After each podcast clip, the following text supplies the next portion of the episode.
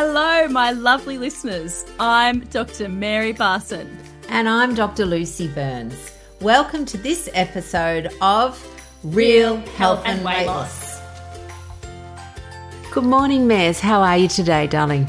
I am wonderful, Dr. Lucy. Super, super excited about sleep. Oh, I know. It is. Do you know? I mean, we have this f- lovely phrase called sleep yourself thin. We probably could even change it to sleep yourself healthy because sleep, oh, what a foundation. I love sleep. There's an enormous difference between um, how I feel on the days where I get a lovely night's sleep and the days where I don't. Absolutely. Actually, I had a bad night's sleep on the weekend. We were camping and some of my lovely fellow campers were just really loud. I think they forgot that tents uh, do not really provide any sound protection. And so I was experiencing sleep deprivation on Saturday morning the worst I had in ages.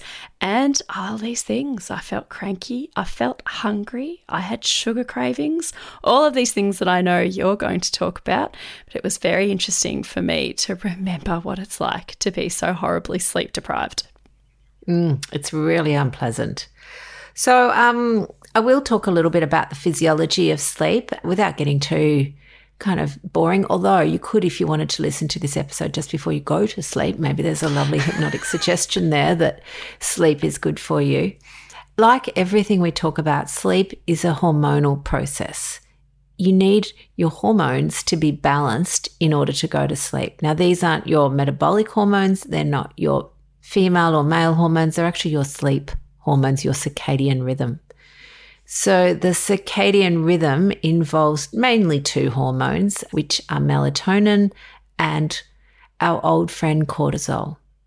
So, melatonin is our going to sleep hormone, and cortisol is our waking up hormone. So, those two need to be functioning at the right time in the right quantity for us to be able to initiate and then stay asleep.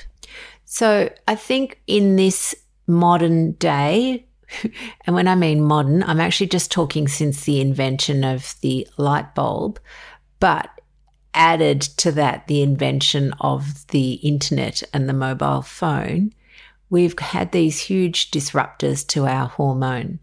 Mez, do you want to elaborate a little bit more on that? Yeah, absolutely. So, again, I like to think of things through an ancestral lens. So, we humans, we're a diurnal species. That just basically means that we sleep during the night and we're awake during the day. And this is how we evolved. Our sleep wake cycle, our circadian rhythm, is in sync with the rotation of the Earth. So, our little bit of the Earth where we rotates around, and as we face the sun, it's daylight, we're awake, all of our, our circadian rhythm hormonal signals are saying, be awake, be awake. And then, as the Earth continues to rotate and our little bit of the Earth faces away from the sun, it gets dark, and then all of these wonderful hormonal processes are triggered by the dark and then tell us, okay, beautiful human, it is time to go to sleep. And then we sleep through the night and then we wake up again in the morning as the earth rotates around again. So we're in sync with this 24 hour day. And the electric light bulb was invented about 150 years ago. And since the advent of artificial light, we have been able to completely screw up our sleep wake cycles with the use of modern technology, which is bad for our health. So many important aspects of our health hinge on the circadian rhythm. I like to use the analogy that all of our hormonal systems are completely dependent on every other hormonal system in our body. And there are so many different hormones and players in our body. And it's like an orchestra, if you can imagine. Every single hormone has its unique role to play in this beautiful symphony of our physiology. And the conductor the conductor keeping all of these, uh, of this hormonal symphony in time and on track is a circadian rhythm. So, you know, very loosely, what happens is at night, uh, melatonin levels start to creep up and up and up and up. And this happens as night falls. And as our melatonin levels go up, we get sleepy. And a whole lot of biochemical processes happen in our brain and our central nervous system, and we fall asleep. And then our melatonin levels gradually decrease throughout the night and our cortisol levels start to come up. So we've met cortisol before as our stress hormone, but has other important roles to play too. It is also our waking up hormone. And cortisol levels start to get higher and higher. They often peak around 5 a.m., 4 a.m., 6 a.m. It's different for different people. And then that cortisol level spiking is the reason we wake up in the morning and on and on the cycle goes. So, the thing that happens is that when we're sleep deprived, now it's interesting because I used to think sleep deprivation meant, you know, like four hours a night or something, but it can be as little as six hours is considered sleep deprivation because humans need between seven and a half and eight and a half hours of sleep. And six hours is neither of those numbers. So, there's actually studies that have been done looking at chronic sleep deprivation. Remember, mean chronic being prolonged sleep deprivation. And what they do is they increase insulin resistance so that people who sleep less than they need to have basically shut their shed, just to short track the analogy. So, again, you can just go to bed, sleep more, and improve your insulin sensitivity without doing anything else. So that's an incredible benefit just there. But the other thing, and Mary mentioned when she was tired and hungry, and tired and hungry, first of all, you're tired because you're sleep deprived.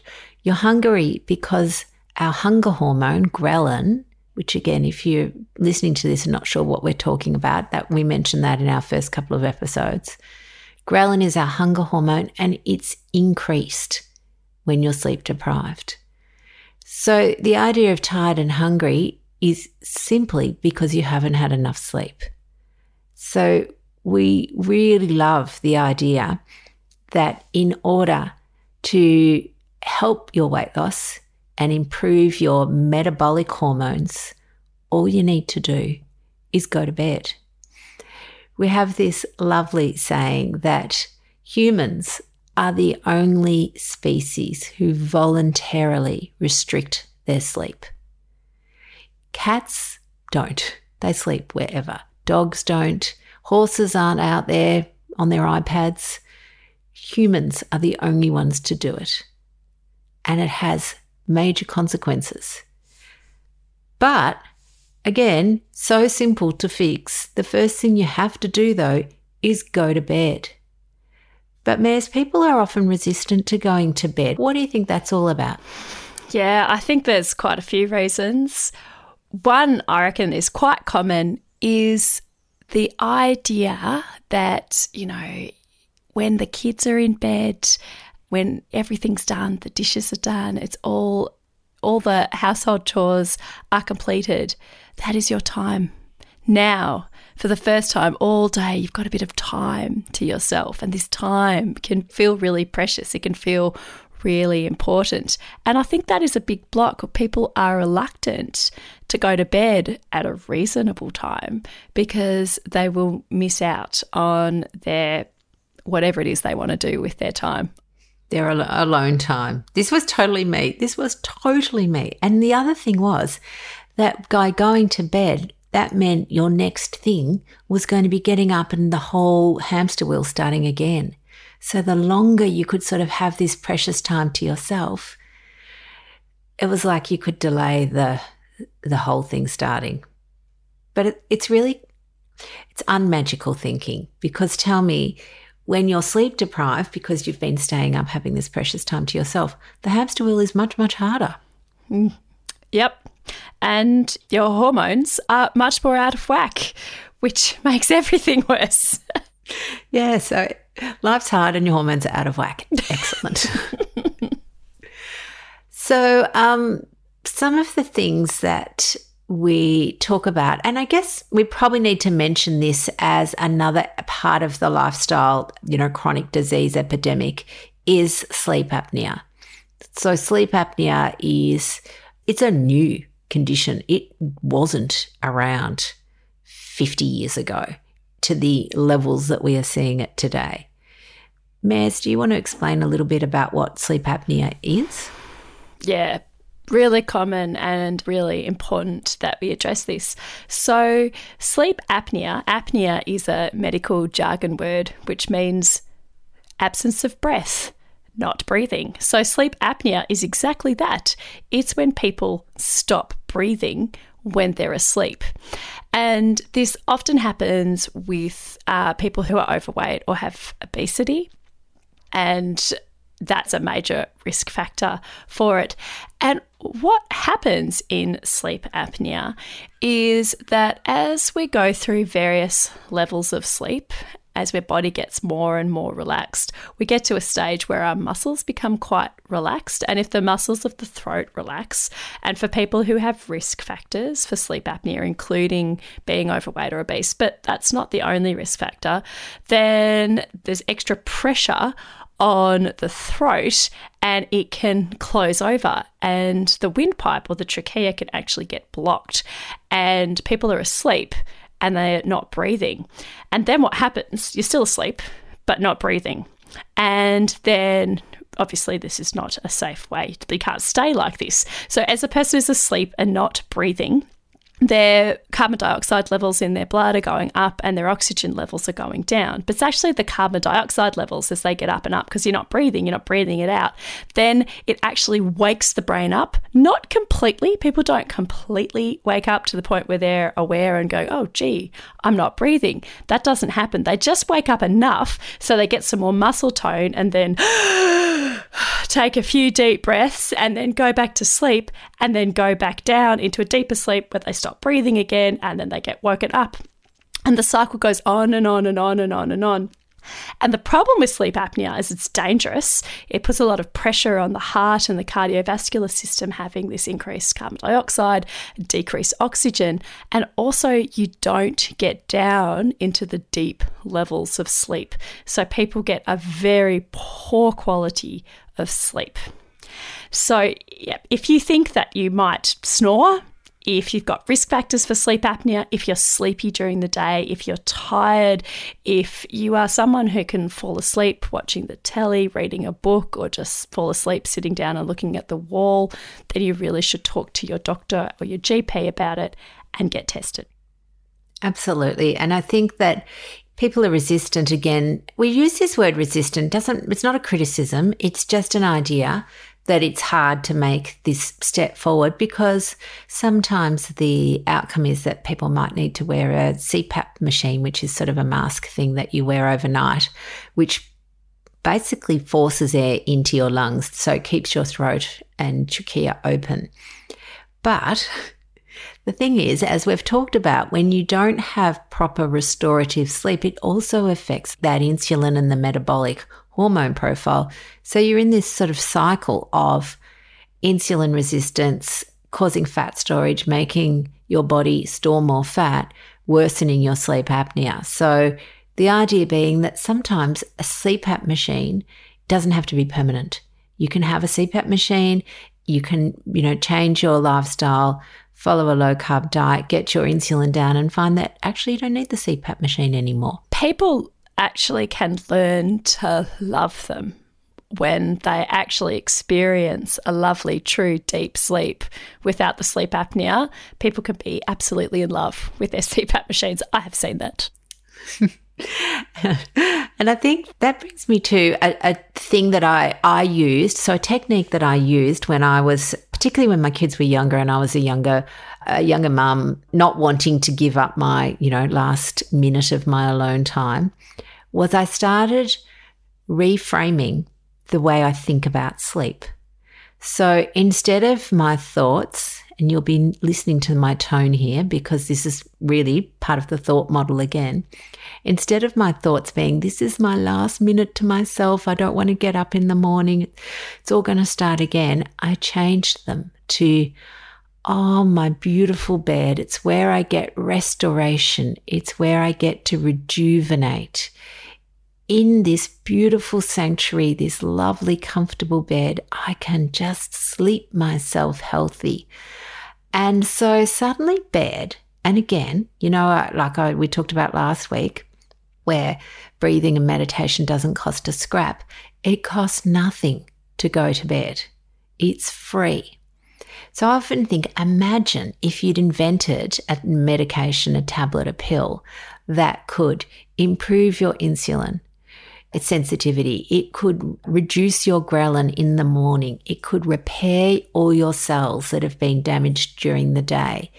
It can restore your stress responses and improve your parasympathetic hormones and then make you thin. Imagine how much money, if we could patent that drug, I'd be off lying in my hammock in Bermuda or somewhere, perhaps even in Australia. since we're not allowed to go anywhere, because we would make a fortune. But instead, what we're telling you is you get all of these wonderful benefits deep, restorative, rejuvenative sleep for free. Yep. And we don't make any money telling you that. No, no, we're not linked to anything.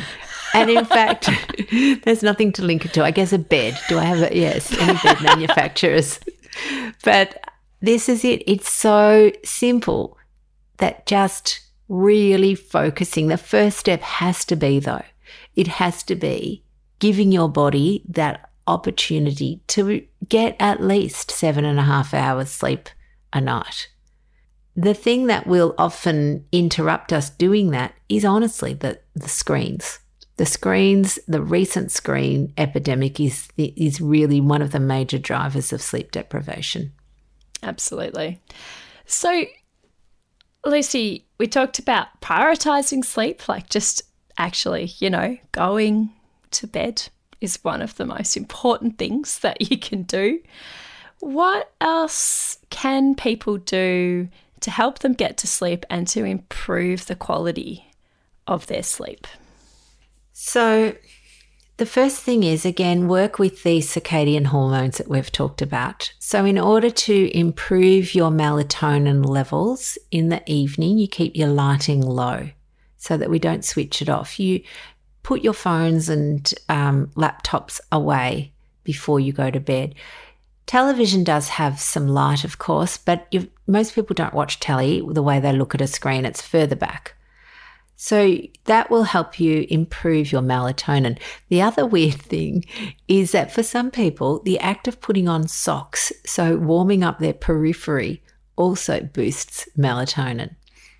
Then we're wanting to keep cortisol low throughout the night and just allow it to start to rise at its natural rate. You'll notice if you're already stressed, you'll wake up at three and that's because at three o'clock, cortisol does start its little rise. And if you've already got high baseline cortisol, you'll be awake at three as you sort of pass that threshold. But in order to keep your cortisol low, it's really about having very dark lighting. Cortisol responds to sunlight. So if you've got any light in your room and you're struggling to sleep, turn it off. We also know that getting sunlight during the daytime is a really beautiful way to keep your melatonin low in the day and then allow it to rise at night. And the light that we get from our, you know, incandescent or fluoro lights in offices and homes is minuscule compared to a dose of sunlight. What's your favorite way to get your, your dose of sunlight throughout the day? Well, it's interesting. I have to actively get sunshine because I work in an office most of the day. So there's a couple of things at lunchtime. If it's not super hot, like I wouldn't go out in a 40 degree day or something, then I might pop out only for a short time during the middle of the day. But my absolute favorite is really morning sun. If I have if I have been true to myself and tried to be a morning person, which people who follow me know that that is my eternal quest to try and be a morning person. But one of the joys is that as a morning person, I can get up and spend, you know, 15 minutes out in the sun at 7:30. It's beautiful. What about you, Maz? I'm absolutely the same. Well, I am a morning person, just naturally I am. You know, I am useless in the evening. If you want to get anything intelligent out of me after 7 p.m., you basically can't because I'm kind of I'm switched off for the day. But the flip side of that is that I am awake and alert and up and doing before anybody else in my household, including the small puppy, is up. So that's just me. Uh, and yes, they love the morning sunlight. And indeed, the morning sunlight is probably the most beneficial for our circadian rhythms, although any sunlight is good.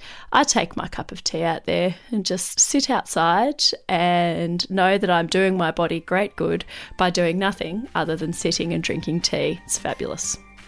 Wonderful. Well, on that note, darling, I might go off and make a cup of tea and actually go and pop myself out in the sun as well. Great idea. Good, darling. All right, well, I'll talk to you next week. See you later. Bye, sweet.